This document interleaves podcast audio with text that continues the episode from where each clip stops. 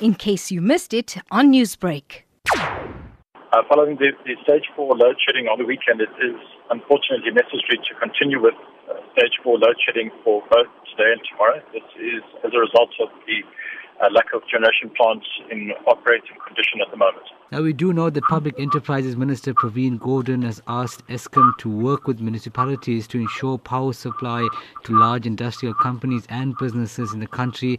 Uh, would industrial areas then not be affected as much uh, if this does go ahead?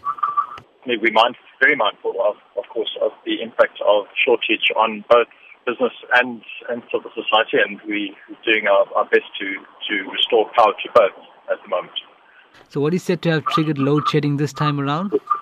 The underlying cause is a is a lack of uh, operating plants on Eskom's side. Uh, that has been further exacerbated by the cyclone in Mozambique, which has meant that we are no longer able to import power at the moment from the Cahora Bassa power station, which is which is a big contributor to the grid. And secondly, the uh, availability of diesel for our open cycle gas turbines has also been compromised. So the, the combination of those factors is, is the issue, but mostly the poor performance of our generation plant. With the winter season soon approaching, uh, are we likely to see more load shedding going forward?